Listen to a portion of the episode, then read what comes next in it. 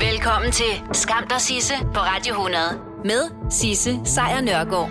Ja, velkommen til. Det her, det er som bekendt bare en podcast. Hvis du vil høre The Real Deal, så er det hver dag 12-15. Men nu har jeg altså samlet det, som jeg synes, der er skamløst godt fra sidste uges program i en podcast til dig. Hey, det var så lidt. Skam der Sisse på Radio 100. Skamløse fornøjelser. Vores tidligere statsminister, Helle thorning Schmidt, hun fortalte i går på øh, sit, øh, sin Instagram, at hun også har sin del af erfaring med sexchikane og, og, og sexisme. I den sidste uge, der har det jo handlet rigtig meget om sexchikane og sexisme i øh, mediebranchen, hvor øh, over 1600 kvinder her indtil lørdag har skrevet under på, at de har oplevet sexisme.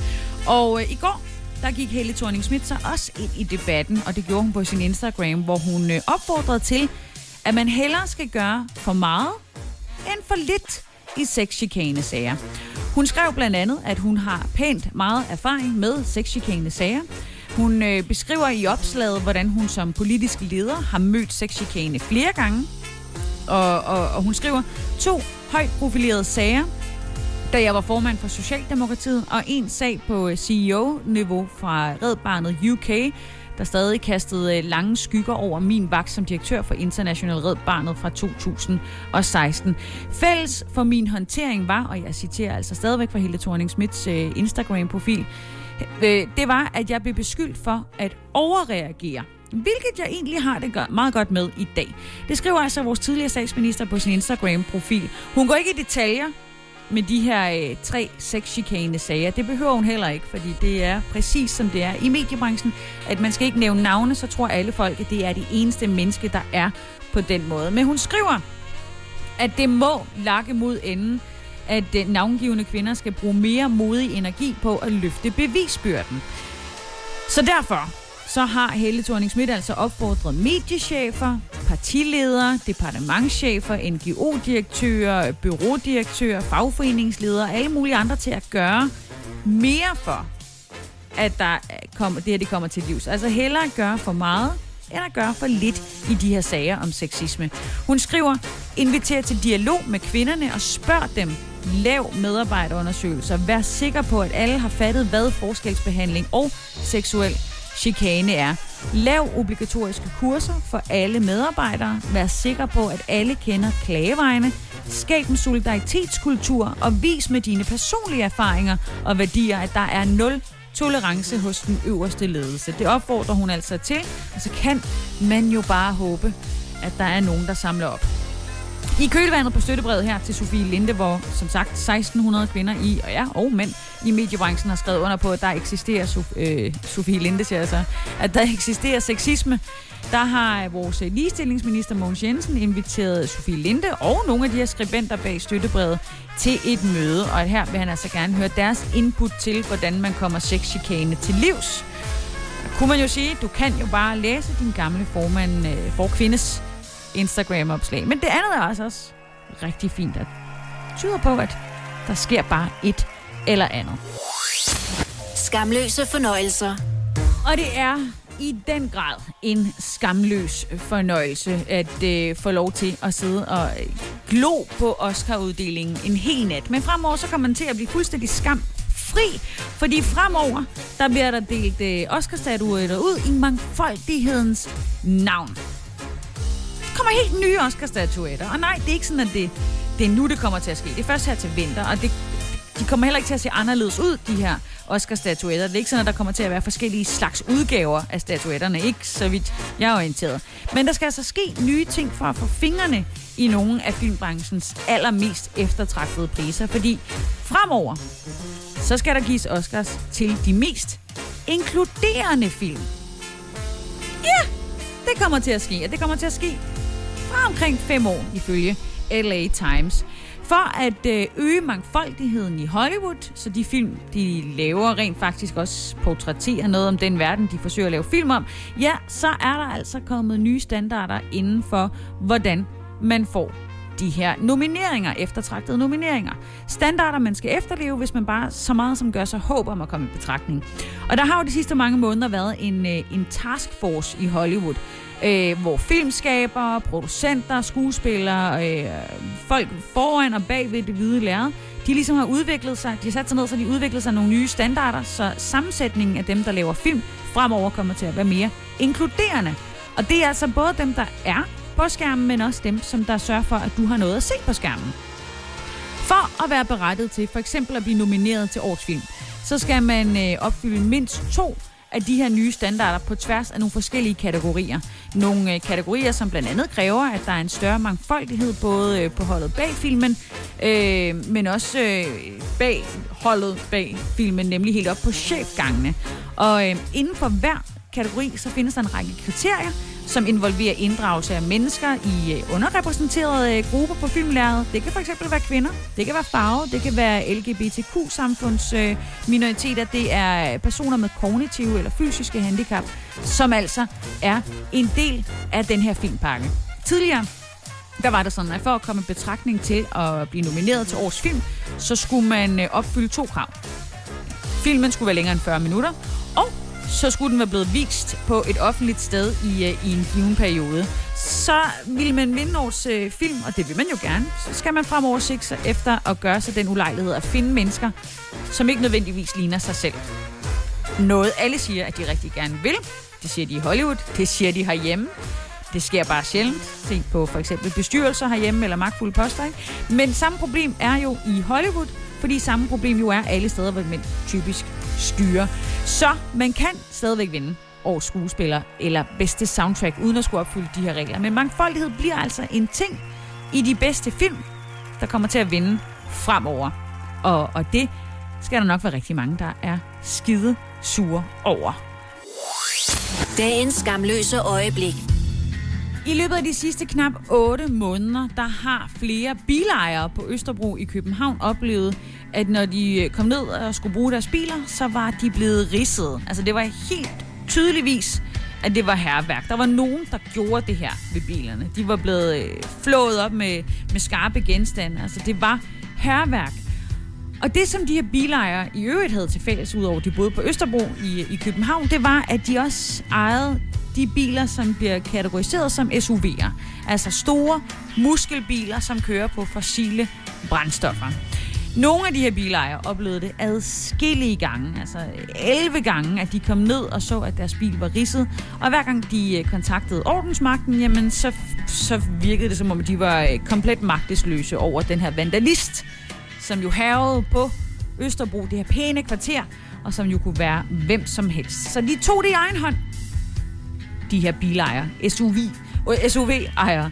De begyndte simpelthen at installere kameraer, og øh, bevægelsessensorer i deres biler, så de kunne se gerningsmanden. Øh, I første omgang ikke rigtig nok til at kunne identificere ham, men endelig lykkedes det så i sidste uge at få et nogenlunde godt billede, øh, og beboerne kunne da øh, se, hvem det var, og, øh, og hvor han gik op i en opgang henne, efter han havde været nede og en bil. Og fredag aften, altså nu her i fredags, der lykkedes det åbenbart så at fange ham.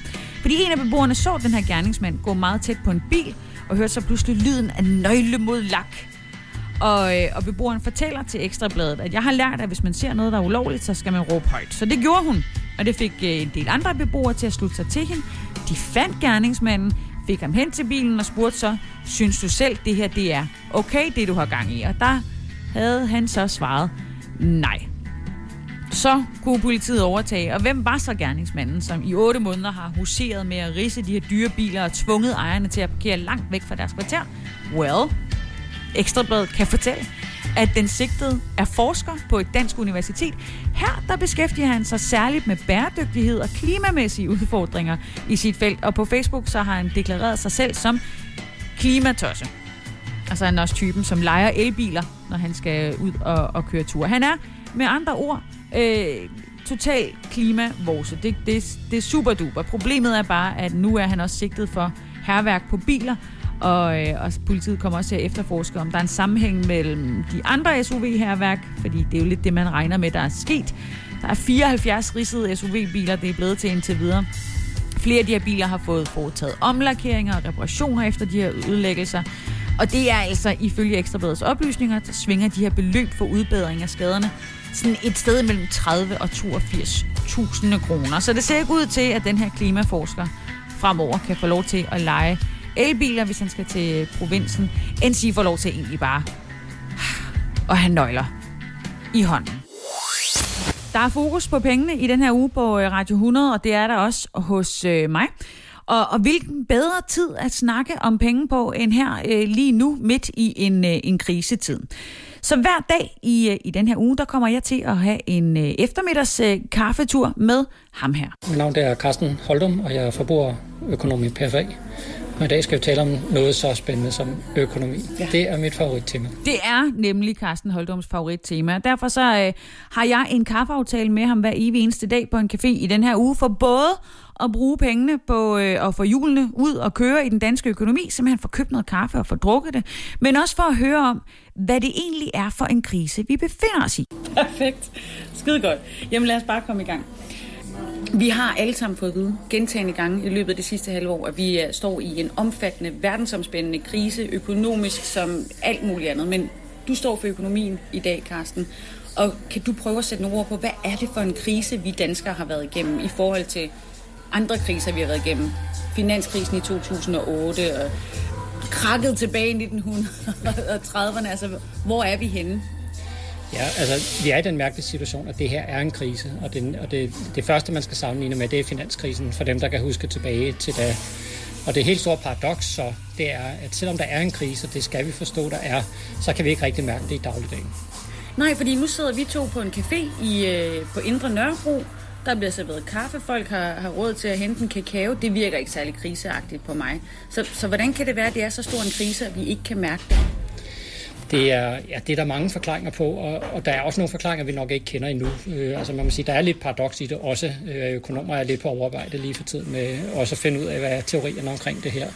Men, øh, men en ting, der er vigtig at forstå, det er, at vi har været dygtige, altså ikke bare i Danmark, men også på verdensplan, men bestemt også i Danmark, til at tilpasse måden, vi går på arbejde, og tilpasse vores øh, privatliv. Vi har været dygtige til øh, med et par enkelte øh, skulp at øh, holde afstand, øh, spritte hænderne af, og på den måde holde jo ikke bare coronasygdommen, men også øh, andre sygdomme øh, på afstand. Og på den måde har det, er det lykkedes i så stort omfang at holde produktionen højt. Så ja, der er ting, der stopper. Der er folk, der bliver arbejdsløse. Men når man ser på den samlede produktion, vi har til rådighed i Danmark, så er vi stadig et rigt land, så længe vi producerer. Og det gør vi faktisk. Det skal jeg simpelthen lige forstå. At det, at du og jeg, vi begge to husker at spritte af, inden vi sætter os ned og drikker en kop kaffe, det er med til at holde julen i gang. Hvordan, hvordan kan det lade sig gøre? Ja, altså det er jo lykkedes os i stort omfang. Ja, det er jo ikke bare det med sygdom, men, men, men det er også det med sygdommen. Altså vi har jo ikke haft særlig mange smittede, og vi har ikke haft særlig mange dødsfald. Så selvom at vi er en verdensomspændende epidemi med sygdom, så er øh, antallet af dødsfald i Danmark i år på niveau med sidste år. Så det har været farligt, men vi har også håndteret faren, og på den måde kommet igennem det. Og når, og når, det så, og når vi kan håndtere sygdom, så kan vi også gå på arbejde og producere. Okay, måske på hjemmekontoret, måske på arbejdspladsen. Det er jo lidt varierende, hvad vi gør. Øh, og det, det kan også komme til at skifte et par gange faktisk i fremtiden. Men, men, men så længe vi stopper morgenen og laver vores arbejde, så producerer vi stadigvæk. Den anden ting, jeg ikke lige fik nævnt, men som man også kan sige, det er, at vi har bare været dygtige medarbejdere i Danmark, som vi også har ry for at være omstillingsparate. Skal vi gå på arbejdspladsen og arbejde, så er det det, vi gør. Får vi nye ordre, der hedder, nu skal I producere, men det skal være hjemmefra. Så 1, 2, 3, lynhurtigt, så har vi fået installeret Skype og Team og hvad det ellers hedder, de forskellige programmer. Og så er vi i fuld gang med at kommunikere på nye måder og holde julen i gang på den måde. Så altså en stor rus til os øh, danskere fra Carsten Holdum, som jo er forbrugerøkonom i PFA. Og øh, stor rus i øvrigt for at have været så omstillingsparate, så krisen mere eller mindre er afværget.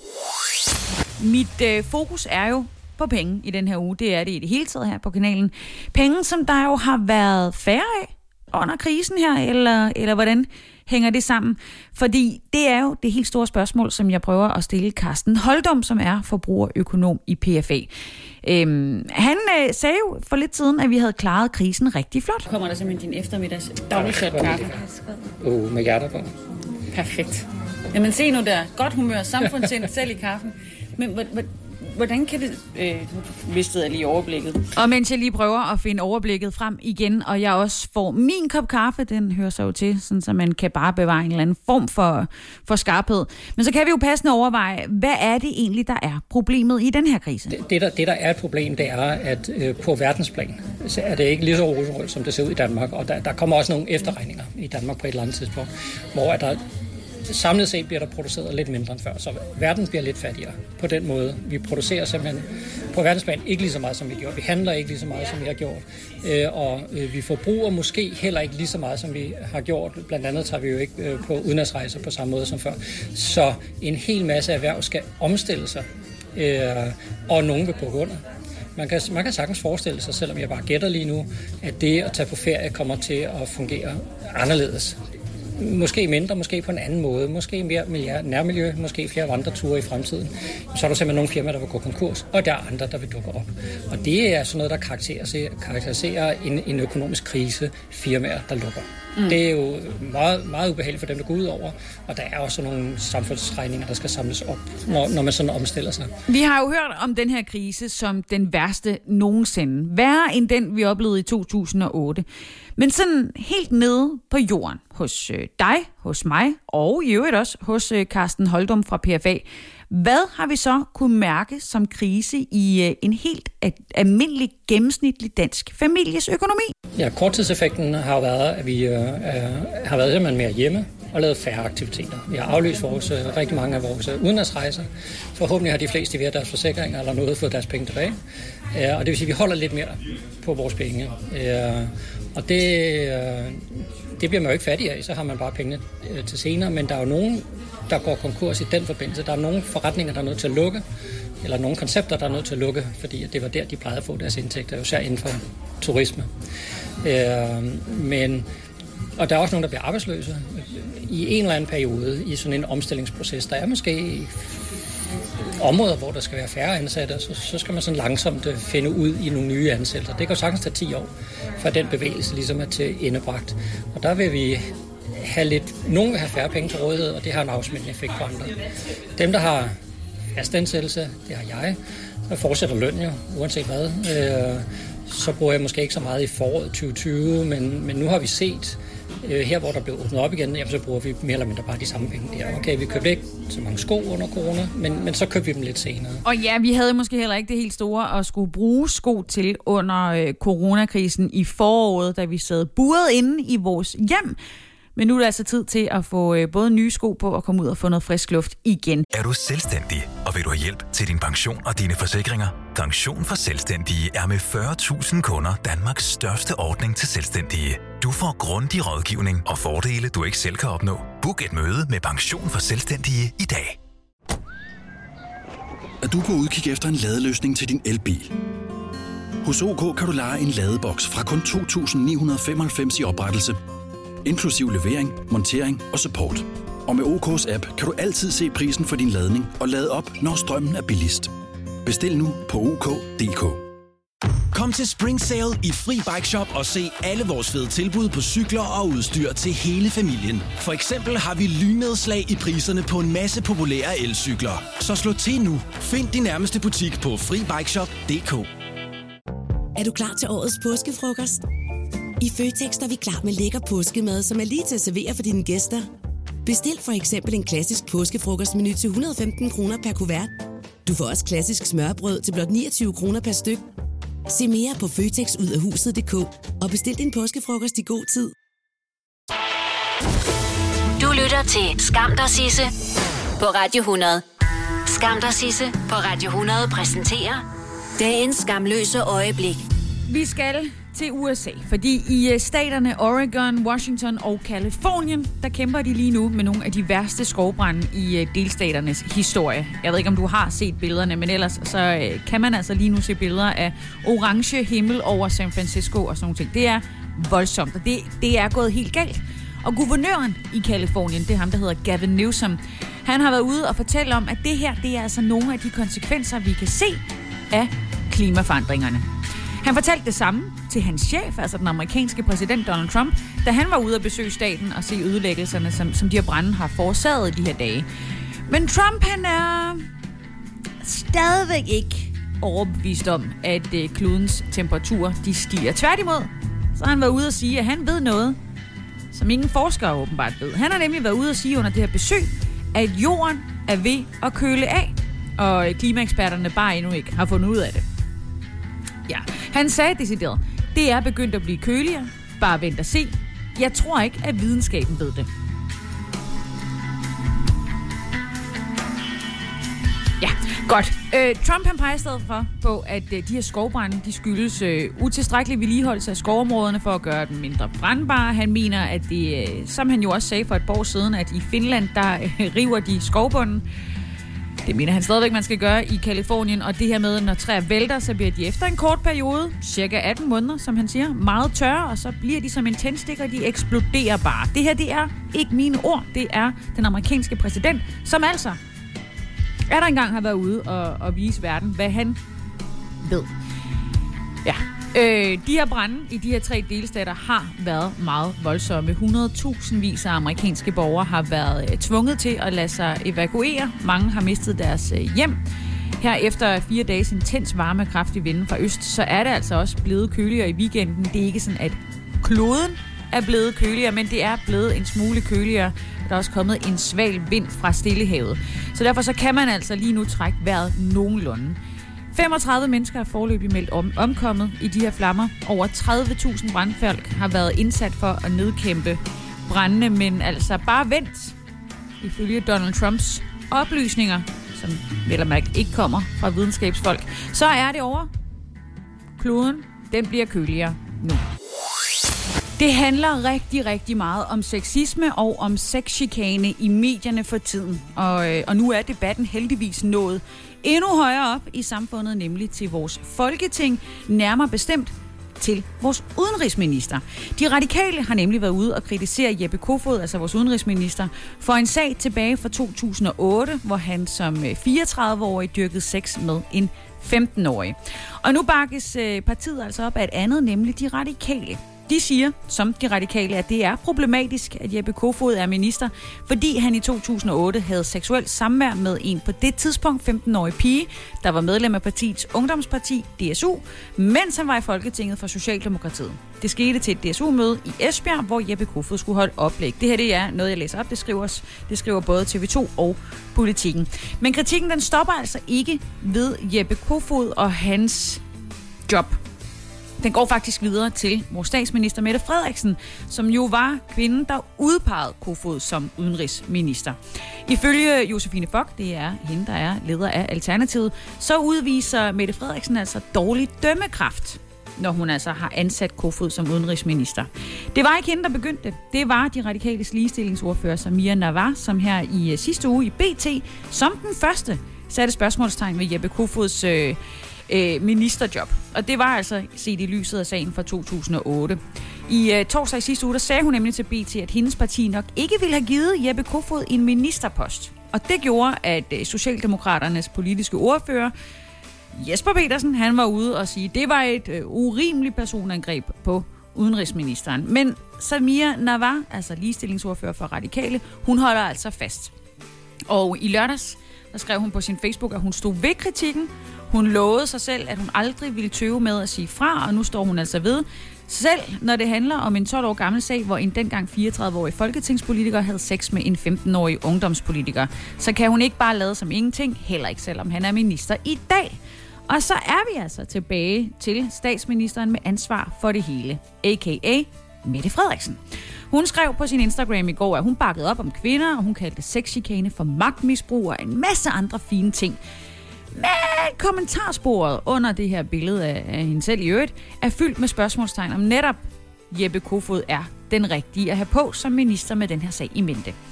Sagen om øh, Jeppe Kofod er dog ikke den eneste for Folketinget i den her uge.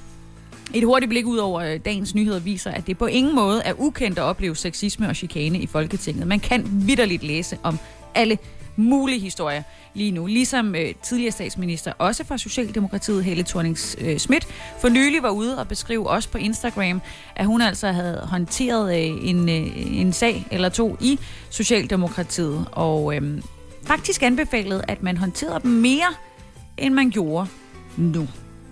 så er den sendt videre. Fra 2003 så skal vi frem til marts måned i år, hvor vi fik at vide, at vi skulle udvise samfundssind. Det kan til en vis grad mærkes, ifølge Carsten Holdum, forbrugerøkonom i PFA, men man kan måske ikke se det direkte i, øh, i økonomien. Men det kan Anne Schøler. Så når jeg siger coronakrise, hvad siger du så? Øh, jeg har jo lidt svært ved at sige det, men altså, det har jo været godt for noget. Det var godt for dig. Ja, det har det jo faktisk været. Ja. Ja, Anne Schøler her, hun er øh, designer. Hun står øh, bag tøjmærket Hundkøn.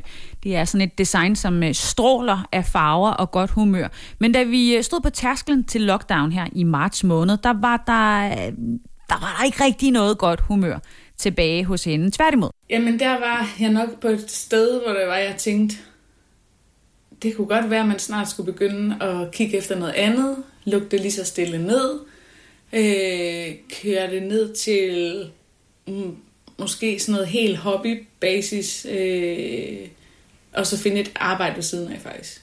Okay. Der, ja. Så du var faktisk på vej til at lukke det ned? Ja. Hvorfor? Var det, var det... Jamen, fordi at jeg synes, at øh, vi har, vi har, jeg synes, vi har, vi har virkelig arbejdet hårdt i mange år. Og øh, og, og vi manglede bare at komme... Det, var, det, har været, det er svært at komme ud, ud over stepperne. det, det har det været for os. Altså, det kører sådan lidt op og ned på en eller anden måde, men vi har stadigvæk, vi har været sådan i den samme, det samme sted i mange år, hvor vi ligesom nu, nu, hvis det skulle være, stadigvæk være sjovt at lave tøj, så skulle vi ligesom lige flyve lidt mere. Så du vil gerne have noget, noget luft under vingerne, og det er øh, stort set på samme tidspunkt, som vores statsminister Mette Frederiksen, hun siger, nu lukker vi landet ned. Ja. Hvad tænkte du der, da hun sagde det? Så tænkte jeg, sådan helt ærligt, så tænkte jeg, nå, jamen, så var det da måske en god undskyldning for at lukke firmaet. og så øh, kom videre med noget andet. Ja. Øh, så, så jeg tænkte faktisk det egentlig bare som, nå, men det var nok det, der så skulle ske det var, så nu lukker vi det sgu. Det var sådan, nu har vi prøvet det. Ja, og så synes jeg egentlig bare, at det, altså det der med, at man så faktisk kunne bruge undskyldningen. det synes jeg var, det lettede måske lidt. Men selvom det lyder hyggeligt, og det var øh, morsomt at snakke om, så var det på ingen måde sjovt at stå i. Men hun lukkede jo ikke sin virksomhed, som du nok kan regne ud, fordi der skete noget. Mette Frederiksen, hun var ude og sige, nu skal vi udvise samfundssind, og det kunne Anne og resten af hundkøn mærke? Ja, det kunne jeg. Fordi at jeg blev overvældet over alle de søde øh, beskeder, vi fik. Og at folk de kom og støttede op omkring vores mærke. Dem, der kendte os, de kom og de købte sådan lokal. Altså vi har en, den lille butik inde i København. Øh, et designfællesskab med andre kunstnere. Øh, og de... Øh, og der kom folk ned og støttede vores biks, fordi det, det var der, de gerne ville lægge deres penge. Helt bevidst. En ting, det er samfundssind og, og støtte fra sine følgere på de sociale medier. En anden ting er, at krisen tvang Anne og Hunkøn til at skulle tænke anderledes og, og, og simpelthen håndtere sin virksomhed på en anden måde. Vi skal tilbage til marts måned. Der var Anne Schøler, som er designer bag og den ene halvdel af tøjvirksomheden Hunkøn. Hun var ved at smide håndklædet, eller kimonoen i, i farvestrålende farver, i ringen. Hun kunne ikke se, hvordan hun skulle få luft under vingerne, når der blev lukket ned for landet, og hun i øvrigt ville få svært ved at få øh, solgt sin kollektion. Altså, men så skete der det, at, at vores øh, følgere på Instagram begyndte at skrive til os, og at ej, de skulle støtte os, og de ville støtte os, og sådan et lille mærke som os, de bare havde fulgt lige siden vi startede, og ej, og vi, de, så begyndte de at købe en hel masse ting, alle vores øh, følgere, og de skrev til os og begyndte at skrive med dem, og, og det var virkelig hyggeligt. Jeg vidste ikke, at folk de havde så personligt forhold til vores tøj. Og så bliver man en lille smule glad, og så tænker man, ej okay, så er det jo ikke bare lige meget. Og så kan man jo ikke bare tage det så let på det, og så bare stoppe. Så hun stoppede altså ikke. Hun køn lukkede ikke ned. Tværtimod, så skulle de bare øh, væk fra den fysiske verden, som de jo var vant til med butikker, og ind der, hvor vi alle sammen var i løbet af foråret, nemlig online. Og så begyndte jeg at, at gøre noget, en hel masse ved Instagram, for jeg fik lige pludselig lyst til at snakke med alle de her følgere, og finde ud af, hvem er det egentlig.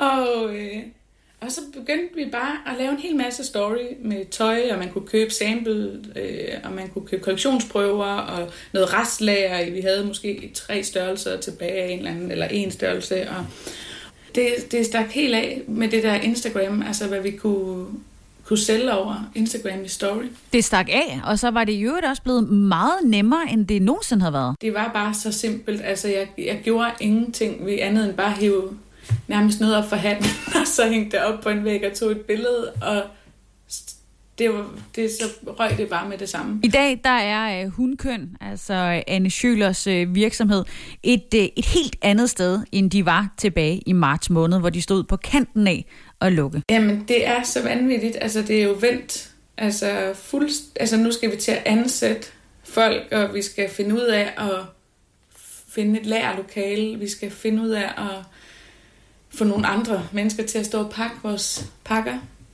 Måske flytte i større lokaler. Altså, vi skal, der kommer til at ske så meget lige nu. Vi er et så spændende sted. Øh, og vi er kun to mennesker, der klarer det hele. Så vi har alt for travlt.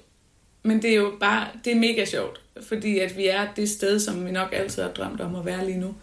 Det, så det er jo bare helt vildt fedt. Altså, så nu, vi bare, nu skal det jo overhovedet ikke lukkes. Altså, nej, nu er vi jo bare et sted, hvor der er masser af muligheder. Så når jeg siger coronakrise, hvad siger du så? Øh, jeg har jo lidt svært ved at sige det, men altså, det har jo været godt for noget. Det har nemlig været godt for Anne Schøler og, og Hundkøn. Altså, de står et helt andet sted nu, end de gjorde inden krisen, for de blev tvunget til at tænke anderledes og måske se sine kunder i øjnene på en anden måde. Skamløse fornøjelser. Så sker det altså i dag, der lander øh, den nye streamingtjeneste Disney Plus på et øh, smart tv i nærheden af dig. Alle de film, som du gerne vil se med ungerne, men som har været støvsuget fra de streamingtjenester, som du havde i forvejen, og trust me, jeg ved, du har dem alle, de skulle nu være at finde i Disney+. Plus. Fordi det er dem, der har støvsuget deres film og serier hjem igen, så de sådan kunne få lov at tjene deres egne penge på dem. Så kampen om de danske seere skærpes nu yderligere med en ny streamingtjeneste, og det kommer på ingen måde til at gå stille for sig. Men det risikerer også øh, på lidt længere sigt at gøre livet rigtig, rigtig surt for dansk produceret film og serier. Det vurderer i hvert fald medieanalytiker Claus Bylov Christensen. Han mener nemlig, at Netflix det var bare begyndelsen. Det var der, hvor vi øh, tv-forbrugere, som ikke har øh, så meget tid i vores liv, vi valgte at sige, fint nok, vi gider ikke det danske, vi bruger i stedet for tid på de amerikanske serier, og ikke de danske. Altså, de lokker simpelthen bare bedre, de serier. Og det er åbenbart en trussel mod danskheden. Det mener i hvert fald Claus Bylov Christensen. Men for de 50 kroner om måneden, hvilket er billigere end for eksempel Netflix og HBO, og hey, let's be frank, vores licens, så kan du faktisk med den nye streamingtjeneste finde ud af, hvor stor en trussel det reelt set er imod danskheden. Og det er der mange, der har gjort. Ikke nødvendigvis danskere som sådan, men øh, siden lanceringen i USA sidste år, så har Disney Plus allerede fået over 60 millioner abonnenter. Og det er altså nogle store tal, og nogle tal, der også i øvrigt på Christiansborg bekymrer en anelse. Øhm, de her udenlandske streamingtjenester, det, de stjæler altså i forvejen alt for meget af de danske medieforbrugers opmærksomhed. Det mener man derinde. Og derfor så vil de i SF blandt andet tvinge Netflix og HBO og nu også Disney Plus til at bidrage mere til produktionen af dansk tv-fiktion. Den model, hvis SF altså øh, får, får skubbet den frem, det vil betyde, at streamingtjenesterne skal give en procentdel af deres omsætning. Måske 5%, måske lidt mere. Det er jo en meget fin idé. Men det kan SF nok kaste en hvid pil efter, fordi EU-domstolen fastslog i en afgørelse for et par år siden, at det simpelthen er ulovligt at opkræve et øh, bidrag fra streamingtjenester. Det, det kan ikke lade sig gøre. Og selvom øh, Netflix og andre streamingtjenester, som for eksempel Disney Plus, der jo åbner i dag, de ligesom opfattes som trusler mod dansk produceret indhold, så hører det altså også med til det billede, at de faktisk smider nogle penge ned i øh, den danske kulturmuld, om man vil, det danske marked. Netflix blandt andet skal jo lave Borgen sæson 4, og det gør de altså sammen med DR, og, øh, og de skal også producere en film for øh, Ole Bornedal. Guderne skal vide hvorfor, men ikke desto mindre, så har de tænkt sig at gøre det. Og øh, så har de jo også produceret en, øh, en, en serie, der hedder The Rain, hvor der jo var rigtig mange danske skuespillere med. Men lad os se, om øh, Disney Plus har tænkt sig at bidrage lidt. Måske med en filmatisering af Den Lille Havfru, så har jeg ikke sagt for meget. Jeg bare kaster den bare ud i universet. Den lille havfru. På film. Jeg vil gerne have en, en birolle, hvis det er. Jeg vil sgu endda gå så langt og være skruebrækker og sige, jeg gør det gratis. Hvis det Har du for meget at se til? Eller sagt ja til for meget? Føler du, at du er for blød? Eller er tonen for hård? Skal du sige fra? Eller sige op? Det er okay at være i tvivl. Start et godt arbejdsliv med en fagforening, der sørger for gode arbejdsvilkår, trivsel og faglig udvikling. Find den rigtige fagforening på dinfagforening.dk Arbejder du sommetider hjemme? Så er Bog og ID altid en god idé. Du finder alt til hjemmekontoret, og torsdag, fredag og lørdag får du 20% på HP printerpatroner. Vi ses i Bog og ID og på Bog og ID.dk. Du vil bygge i Amerika? Ja, selvfølgelig vil jeg det. Reglerne gælder for alle. Også for en dansk pige, som er blevet glad for en tysk officer. Udbrændt til kunstner. Det er jo sådan, at de har tørt, han ser på mig. Jeg har altid set frem til min sommer. Gense alle dem, jeg kender. Badehotellet den sidste sæson. Stream nu på TV2 Play. Vi har opfyldt et ønske hos danskerne. Nemlig at se den ikoniske tom skildpadde ret sammen med vores McFlurry. Det er da den bedste nyhed siden nogensinde. Prøv den lækre McFlurry tom skildpadde hos McDonald's. Skam dig, Sisse, på Radio 100. Det er tid til øh, dagens kaffeaftale med ham her. Mit navn er Carsten Holdum, og jeg er forbrugerøkonom i PFA. Og i dag skal vi tale om noget så spændende som økonomi. Ja. Det er mit favorittema. Kæmpe spændende, og det er jo det, vi taler om for tiden i den her uge. Og vi har jo allerede talt om krisen, altså den økonomiske krise, hvor stor den er, hvordan den kan mærkes. Vi har talt om samfundssind, og vi øh, kom frem til den grønne omstilling i går. Og, og vil du gerne genlytte til nogle af vores samtaler, øh, så kan jeg jo godt forstå, at du gerne vil, fordi de er røvspændende. Men hvis du gerne vil genlytte til dem, så kommer det hele i podcasten Ugens Mest Skamløse i, øh, i næste uge. Men i dag, der skal det altså handle om øh, hjælpepakkerne. Fordi de har jo ligesom øh, holdt hånden under mange arbejdspladser, i hvert fald øh, indtil videre, og, og gør det jo stadigvæk på nogle måder, nogle steder i dag, på, og så er der blevet lavet nogle andre regler i dag, som måske ikke hedder hjælpepakker, men som har den samme effekt. Ja. Øhm, hvordan kunne vi forbrugere mærke det? Altså helt konkret, så var der jo færre, der blev arbejdsløse. Men ja. er der andre steder, vi også kunne mærke det? Ja, altså hjælpepakkerne har det helt store formål at glatte krisen ud over tid. Og det er selvfølgelig også derfor, vi ikke mærker det så hårdt lige nu. Der har været tidligere tider, hvis man går tilbage i Danmarks historie, der hed lad falde, hvad ikke kan stå. Og der vil man jo have sagt, jamen altså, hvis der ikke er kunder i din butik, så må du dreje nøglen om og finde noget andet at lave. Det er jo meget amerikansk, kan man sige. Det kender vi jo derfra. Men vi kender det også tilbage fra Danmark, ja. øh, op til krisen i 20'erne. Øh, der, det var en generel holdning. Øh, der var staten jo heller ikke så veludbygget, som den er i dag. Man havde lidt andre holdninger til, hvad en stat øh, havde rolle i et samfund. Så jeg afbryder lige her med en lille øh, form for historisk intermezzo. Lad falde, hvad ikke kan stå. Det lyder jo som en superliberalistisk tankegang, og de fleste herhjemme kender den jo også, øh, og kæder den sammen med venstremanden Thomas Massen Mygdal. Han var vores 25. statsminister fra 1926 til 1929. Thomas kan dog ikke tage æren for den her sætning alene. Paradoxalt nok, så stammer den her sætning, lad falde, hvad ikke kan stå, fra sidste vers i den anerkendte for socialister, socialist March, nemlig snart Dageste Brødre. Den er fra 1871, så altså fra før Thomas, han samlede den op og gjorde den til sin egen.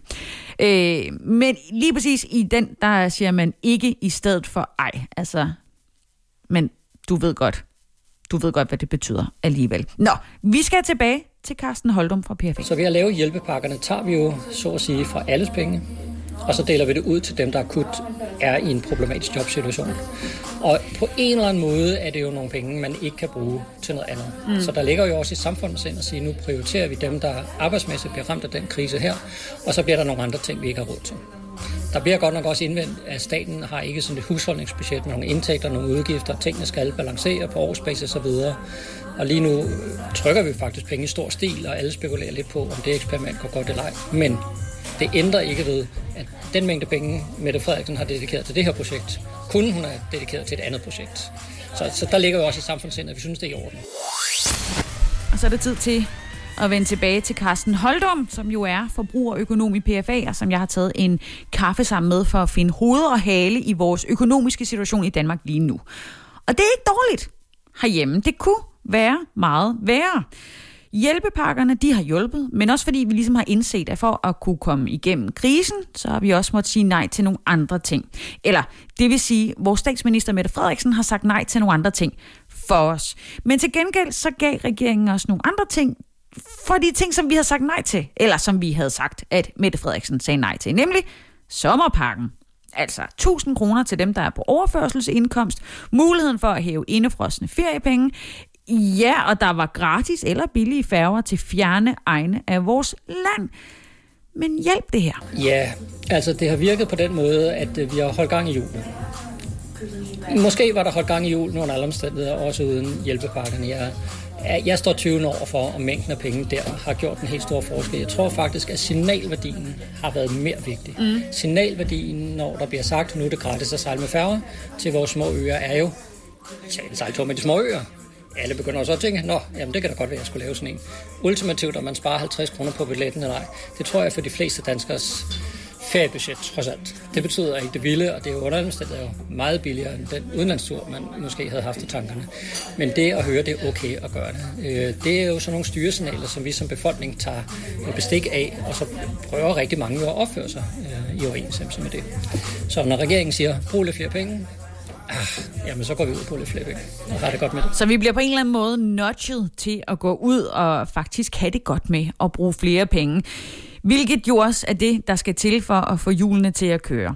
Men jeg føler mig alligevel lidt brugt. Øh, men det er meningen, for jeg skal jo bruges. Jeg bor jo i et område, som der i teorien har god løn, og den løn, den skal deles med resten af landet. Jamen grundlæggende, det, det spreder vores økonomi ud. Altså, nogen går på arbejde i København og trekantsområdet, der hvor, hvor at, øh, de velbe, altså højt betalte job ligger. Og så i takt med, at vi tager på ferie, så spreder vi jo øh, ud og, og bruger vores penge nogle steder, hvor vi synes, der er noget rart at købe. Og, og det at tage ud i naturen i Danmark øh, har været i høj kurs, når man, øh, når man skulle holde ferie, stress lidt af for sit arbejde. Og i øvrigt ikke kunne tage til udlandet det, som vi talte om før, det kunne man sagtens forestille sig, der vil også være noget efterspørgsel efter i fremtiden. Mm, super. Så mangler vi altså bare, at vejret udviser samfundssind fremover os. Historier om øh, sexisme og om sexikane i den danske mediebranche er igennem den seneste tid kommet frem, og der er flere medier, der har beskrevet nu, at Folketingets ledelse nu også vil undersøge omfanget af krænkende adfærd på Christiansborg. Hvilket, når man hører de historier, som er kommet frem indtil videre, ikke er et øjeblik for tidligt. Flere kvindelige politikere har i øh, de sidste, de sidste 24 timer faktisk været ude og fortælle om øh, unavngivende politikere, som har opført sig som sexfixerede svin. En af dem, øh, af dem, som råber op, er de radikales øh, ligestillingsordfører, Samia Navar. Hun siger nemlig, at igennem lang tid har der været en råden kultur, hvor man har kunne bruge sin magt på en eller anden måde for at komme tættere på kvinder. Og til det er der fortæller to folketingsmedlemmer. En, som øh, stadigvæk er i Folketinget, og en, der har været i Folketinget. De fortæller om deres egne oplevelser med øh, sexchikane. Det kan dreje sig om en hånd, som øh, kører ned af ryggen og ender på den ene balle med en bemærkning om, at du ser dejlig og godt ud. Det kan være et klap bag i på, på gangene, eller det kan være en minister, som lader sine hænder bevæge sig rundt på ens krop. En af dem, der fortæller, det er Øslim Sejic, og hun øh, fortæller, at hun blandt andet fik fortalt, at hun taler så meget, at man får lyst til at putte nogle kugler i hendes mund, tape hende, så man kan piske hende. Hun fortæller også, at der var andre mænd i rummet, da den her kommentar faldt. Og da hun så sagde, at hun ikke brød sig om det, der blev sagt, så blev der svaret, hvorfor skal du ødelægge den gode stemning? Og her vil jeg gerne lige tilføje et par ord. Og de ord, de går ud til alle jer, som er blevet chikaneret på jeres arbejdsplads. Jer, der har skulle høre på sexistiske bemærkninger om jeres køn, om jeres kroppe, jeres måde at klæde jer på, jeres måde at trække vejret på. Jer, der har skulle håndtere overordnet og kollegaers øh, hænder. Jer, som ikke kunne blive taget seriøst, fordi I havde hår, tænder eller måske ben. Jer, som der er rigtig, rigtig mange af. Den gode stemning er ikke dit ansvar.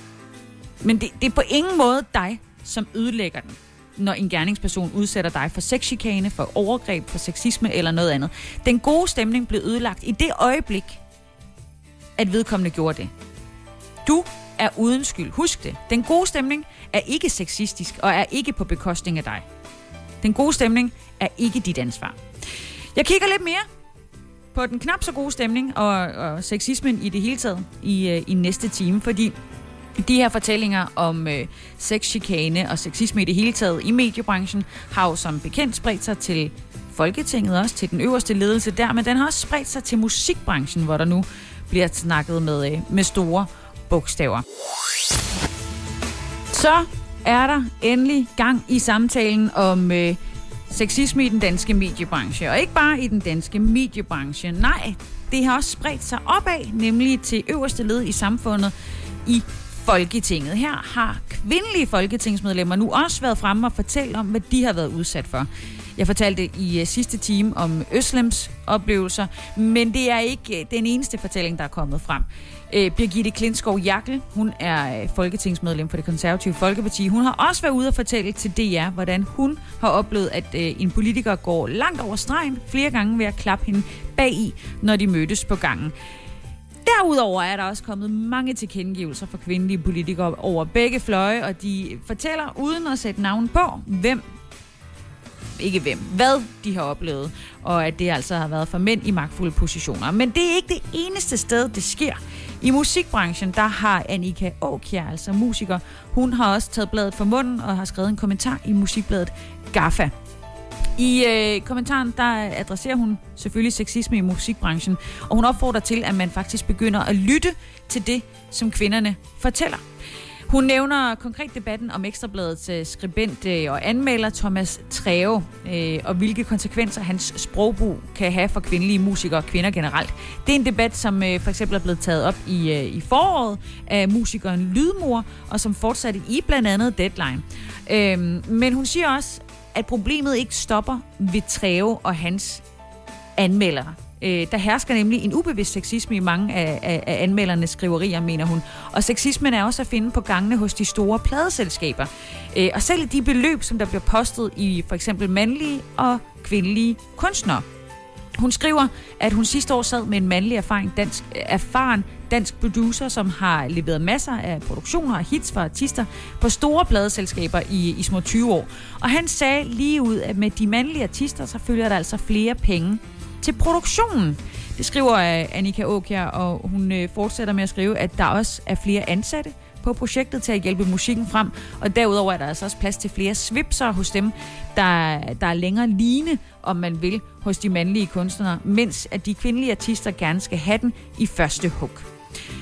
Annika Åkjær blev faktisk anmeldt af Treo i Ekstrabladet i dag, og jeg har ikke tænkt mig at læse noget af anmeldelsen. Den, jeg vil bare fortælle dig, at Annika Åkjær har fuldstændig ret i sin øh, udmelding om, at han er sexistisk. Og det er det, det er simpelthen utroligt, at han ikke er et fortidslevn med sådan nogle svinske og ydmygende anmeldelser, som dem han lever af, der ikke handler om musikken. Skam dig, Sisse, på Radio 100 præsenterer dagens skamløse øjeblik. Der sker altså også gode ting derude. Der er simpelthen sket det, at den øh, tidligere sanger Sasseline Sørensen, hun har fået lukket sin øh, profil på Instagram. Og hvorfor skulle det være en god ting? Det virker jo mere eller mindre som om, man prøver at lukke munden på hende. Og så ja, så er det faktisk det, man prøver på, fordi hun har i løbet af de sidste øh, uger været yderst kontroversiel i sine udmeldinger øh, på sin Instagram, især når det handlede om coronavirus, om 5G-nettet, om mundbind og om jeg skal give dig. Det er øh, rigtigt, øh, at hun har lukket det. Hun har selv været ude og sige det på, på Facebook, eller hun har ikke lukket ned. Det har Facebook, og det bekræfter Camilla Nordsted, som er kommunikationskonsulent for Facebook og Instagram i hele Norden. Og det der er, det er, at Facebook ejer Instagram. Årsagen er, ifølge Camilla her, øh, Camilla Nordsted, øh, gentagende overtrædelser af retningslinjer omkring misinformation om covid-19. Sasseline her, hun er måske nok mest kendt for sin tid som øh, den ene halvdel af den her søsterduo Soap tilbage i 1990'erne, noget som Remsen, altså Remy, han, han ordnede. Men her det sidste stykke tid, så har hun altså været ude og, og komme med nogle ret kontroversielle påstande om den her pandemi, til, øh, til sine omkring 90.000 øh, øh, følgere på Instagram. Hun har blandt andet opfordret sine følgere til at lade være med at bruge mundbind i offentlig transport, selvom det er et påbud fra myndighederne. Øh, hun havde været ude og sige, at øh, Bill Gates øh, putter små øh, mikrochip i øh, vacciner. Hun har snakket om tvangsvacciner. Hun har snakket om, at øh, 5G-internettet, øh, der åbnede i, i sidste uge, er med til at sprede coronavirusen, som hun så i øvrigt også påstår ikke er farlig. Der har været rigtig, rigtig mange ting, altså det man simpelthen kan kalde falske oplysninger på hendes øh, profil, og nu er den altså lukket ned. Sasselina har selv været ude på Facebook og siger, at hendes profil på Facebook først har været deaktiveret 24 timer, at hendes Instagram-profil efterfølgende er blevet lukket. Øhm, og, og der må man sige, at det er vel en klar indikation på, at, at det hun siger er, er nok ikke lige velkommen lige nu. Og det tager hun så som, at, at der er nogen, der forsøger at holde hende nede. Ja. Det kan jo selvfølgelig være øh, muligheden. Instagram selv har været ude og sige, at deres 70 uafhængige faktatjek-organisationer, som er tilknyttet dem, har vurderet indholdet i hendes indhold, og at de er, det er falsk indhold. Det er at sprede falske nyheder. Det er at sprede løgn og latin. Og man skal simpelthen, man skal simpelthen lige prøve at snakke med hende om, om hun ikke lige please kunne prøve at stille sig selv spørgsmålet om, hvorfor skulle det være på den måde. Du lytter til Skam dig, Sisse på Radio 100. Så er det tid til min øh, daglige kop kaffe efterhånden med ham her. Mit navn er Carsten Holdum, og jeg er forbrugerøkonom i PFA. Og i dag skal vi tale om noget så spændende som økonomi. Ja. Det er mit favorittema. Nu er hverken øh, Carsten Holdum eller jeg nogen af, af de unge længere. Sorry, Carsten. Øh, sådan er det jo bare. Øhm, og det er måske egentlig okay, hvis man sådan tænker på det helt egoistisk. Fordi den, dem, der er unge lige nu, det er nogle af dem, som der får øh, prædikatet den tabte ungdom. Og det er fordi, de lige nu mister mulighed for at få gyldne minder, de må ikke gå i byen mere, de mister den her nærværende undervisning, som de ellers havde krav på, de mister deres studiejob, de mister muligheden for at komme ind på boligmarkedet, og de bliver jo heller ikke yngre. Så det må jo være slemt for den generation, der er unge nu. Eller hvad? Jeg tror, økonomisk vil det påvirke dem på den gode måde i Ja. virkeligheden, fordi det her er jo en indsigt i, at øh, penge er vigtige, samfundet er vigtigt, opgaver man løser i fællesskab er vigtigt, ting er ikke bare en fest, øh, livet er også alvor, og det er jo noget, man lærer i overgangen fra at være ung til at være ældre. Vores undervisning har fortsat. Øh, det, det største tag for ungdommen, det er jo nok nogle af de ting, man har lyst til at lave, når man er blevet ung, og man er blevet forhindret i, og det har jo rigtig meget handlet om socialt nærvær. Ikke? Der har været fra min vennekreds har jeg set, at da, da børnene kom hjem fra skole, så sagde de juhu, og det varede ikke ret længe før de spurgte, hvornår kunne de komme tilbage og se deres venner. Mm. Øh, fordi det sociale betyder utrolig meget øh, for alle mennesker, og især for de unge, fordi at man skal etablere sig i livet. Så der har det været et tab. Men så længe man får sin uddannelse, og så længe samfundet står nogenlunde stabilt, så vil tingene for dem gå relativt normalt videre. Vi uddanner os, de, især de unge uddanner sig mere end nogensinde før. Vi har set det største optag på uddannelser her efter sommeren 2020 nogensinde i Danmarks historie. Og, øh, og det går benhårdt hånd i hånd. Lang uddannelse, høj løn, god indkomst. Danmark er jo et videnssamfund, øh, der lever af, at vi har meget, meget dygtige, veluddannede medarbejdere. Det bliver de unge også. Okay, så de skal i teorien bare øh, slappe af, læne sig tilbage, og så knokle hårdt på at få den her lange og, og gode uddannelse og gøre sig klogere. Men hvem er det så, der betaler regningen i den her krise? Det har vi jo haft nogle samtaler frem og tilbage om i løbet af den her uge, Karsten og jeg. Og, og Karsten er sådan set ikke i tvivl om, hvem der betaler den, fordi det er faktisk os, de unge. Hvem skal betale prisen? Hvor er det? Så kan man sige, at øh, når vi, når vi udsteder milliard store hjælpepakker, så er det penge, vi ikke kan bruge på noget andet. Men hvad noget andet er, det er jo helt usynligt for os. Det er jo forbrug, offentlig forbrug, der kunne have ligget 5 år, eller 10 år, eller 20 år, hvor man så er nødt til at skære ned af en eller anden art, eller ikke udvide i det omfang, man gerne ville. Mm. Øh, nu er der jo ikke tradition for, at vi skærer ned på offentlig forbrug, selvom det føles sådan. Vi kan bare måske ikke udvide det lige så hurtigt, som vi gerne ville, eller teknologien tillader. Og der vil man i fremtiden jo have nogle begrænsninger, fordi vi brugte pengene i dag. Man taler om i Danmark, at, at, at, at staten skal sørge for, at vi har sådan et langtidsholdbart statsbudget. Og der er en stor del af, af de frie midler er brugt nu, så nu vil man i fremtiden i større omfang se, jamen, så skal der skrappere reformer til, så vil der være ting, man ikke havde råd til, man ellers troede, man havde råd til. Så det er jo sådan en slags kollektiv regning, der, der dukker op, mm. der i højere, i højere grad jo rammer de unge, fordi de bare har flere leveår, men så kan de jo så glædes over, at indtil videre har historien vist, at vi bliver rigere, som tiden går. Så, så det, måske kan de trøste lidt med det. Ja, I kan trøste jer med de enorme pengeposer, som historien har vist, at I kommer til at kunne bruge som hovedpuder, når I en øh, gang ikke kan komme ind på hospitalet, fordi vi har sparet det væk. Eftermiddagen i den her uge har været præget af min kaffeaftale med min nye yndlingsøkonom, Carsten Holdum fra PFA. Der er han jo øh, det, der hedder forbrugerøkonom, og måske kan han også gøre os øh, klogere på, hvad der egentlig er los med boligmarkedet i år? Noget, som der også har været rigtig stort, det har jo været antallet af hushandler og sommerhuse, som vi i foråret tænkte, åh nej, nu kommer det til at gå helt galt. Og jeg lavede den ene historie efter den anden om, hvordan boligsalget var stagneret, og det gik helt galt. Og så lige pludselig, så var det som om, der blev tændt en, øh, for en stikkontakt, og så eksploderede det med hussalg. Lige nu, der er det jo faktisk sådan, at huspriserne er steget, fordi der er så få hus til salg.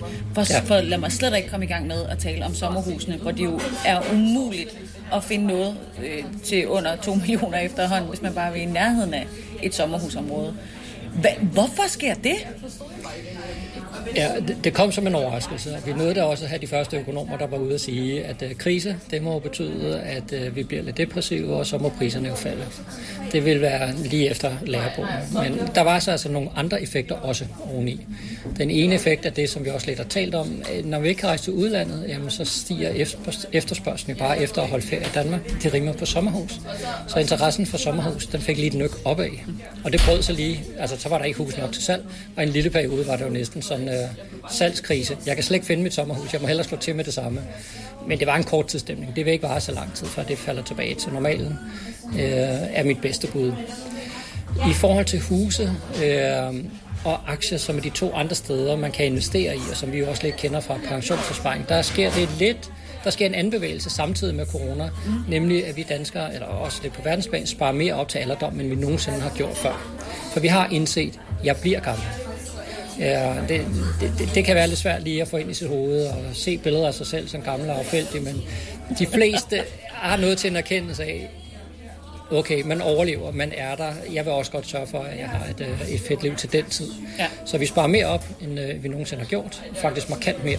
Og de penge bliver jo automatisk kanaliseret ind i aktier og huse. Så det på en eller anden måde skaber det en ekstra efterspørgsel. Vi dedikerer så at sige en stigende andel af vores indkomst til den tredje alder. Og mange af de penge køber fast ejendom og aktier. Så det holder ligesom hånden under øh, de to ting. Ja. Så hvis du altså overlevede første dyk af coronavirusen, så er der en ret god sandsynlighed for, at du også leder efter nogle flere mursten lige nu at investere i. Skam dig, Sisse, på Radio 100 præsenterer Skamløse fornøjelser. Hvis jeg siger viking, hvad siger du så? Jeg tror, de fleste af os øh, nok tænker på en lyshåret øh, mand med et svær og en metalhjelm på, og så nogle horn på siden, ikke? Eller en øh, hvid kvinde med lange, lyse flætninger. Eller hende og manden fuldstændig høje på fluesvampe og. Det sidste er nok er nok lidt mere nogle private tanker. Ikke desto mindre, så er det, der nok er fælles for os, at vi tænker, at vikingerne var hvide og blonde. Formentlig. Men sandheden er, at de faktisk nok var lidt mere latino for øh, vikingerne så slet ikke så skandinavisk ud, som øh, myter og populærkultur i dag ellers portrætterer dem til at, at, at se ud. Faktisk kan nogle af de ting, som vikingerne, som vi gik og troede var fakta, vise sig bare at være myter. Det viser et studie, som vi har lavet herhjemme, nemlig på Københavns Universitet. Det er et studie, der kom ud i går, og det har været inde at kortlægge gener fra øh, 442 knoglerester fra hele Europa i vikingetiden, hvilket gør det til den største undersøgelse af fossile genomer nogensinde. Men det, som studiet afslører, er blandt andet, at vikingerne havde mange flere gener fra Syd- og Østeuropa, end vi tidligere har troet. Det, det betyder blandt andet, at vikingerne øh, formentlig ikke har haft det der skandinaviske yder, som vi gik rundt og, og måske forestillede os, men at de derimod øh, var mørkhårede. Eske Villerslev, som jo er en af forskerne bag den her undersøgelse, han har været ude at sige, at antallet af mørkhårede vikinger er større, end antallet af mørkhårede skandinaver er i dag. Altså, de, der var flere mørkhårede og mørkløde mennesker tilbage i vikingetiden, end der er i dag i Skandinavien. Så forestillingen om øh, vikinger som værende ariske og skandinaviske, den, den forestilling kommer til at blive udfordret en del, mener Eske Villerslev. Han håber i øvrigt også, at det her studie vil være med til at gøre op med den der forestilling om den ariske viking i populærkulturen. Fordi øh, han tror netop, at den her forestilling om vikinger kan være brænde på bålet for for eksempel højere ekstreme holdninger hvilket jeg uden at være forsker måske godt kan nikke lidt til. Han siger i hvert fald til politikken, for de ekstremt højorienterede og for nynazisterne, så spiller fremstillingen af vikingerne som pure ariske jo en rolle i deres verdensbillede. Jeg håber, at undersøgelsens data her vil tale for sig selv, og det vil gå op med billedet af vikinger som fuldblods ariske, i hvert fald hos den brede del af befolkningen. Og ja, så må vi jo få det spredt ud til den brede del af befolkningen, simpelthen at vikingerne formentlig ikke var blonde og hvide. De var nok lidt mere latino og, og, og mørkhåret. Så, de der typer på Facebook, som har billeder af de her såkaldte vikinger, og som ytrer sig måske lidt populistisk om, hvor hvide vi burde være herhjemme, der kunne du lige være en champ og så sende den undersøgelsen. Du kan finde den på øh, blandt andet politikens hjemmeside og gøre os alle sammen en kæmpe tjeneste. Skam dig, Sisse, på Radio 100. Med Sisse Sejr Nørgaard.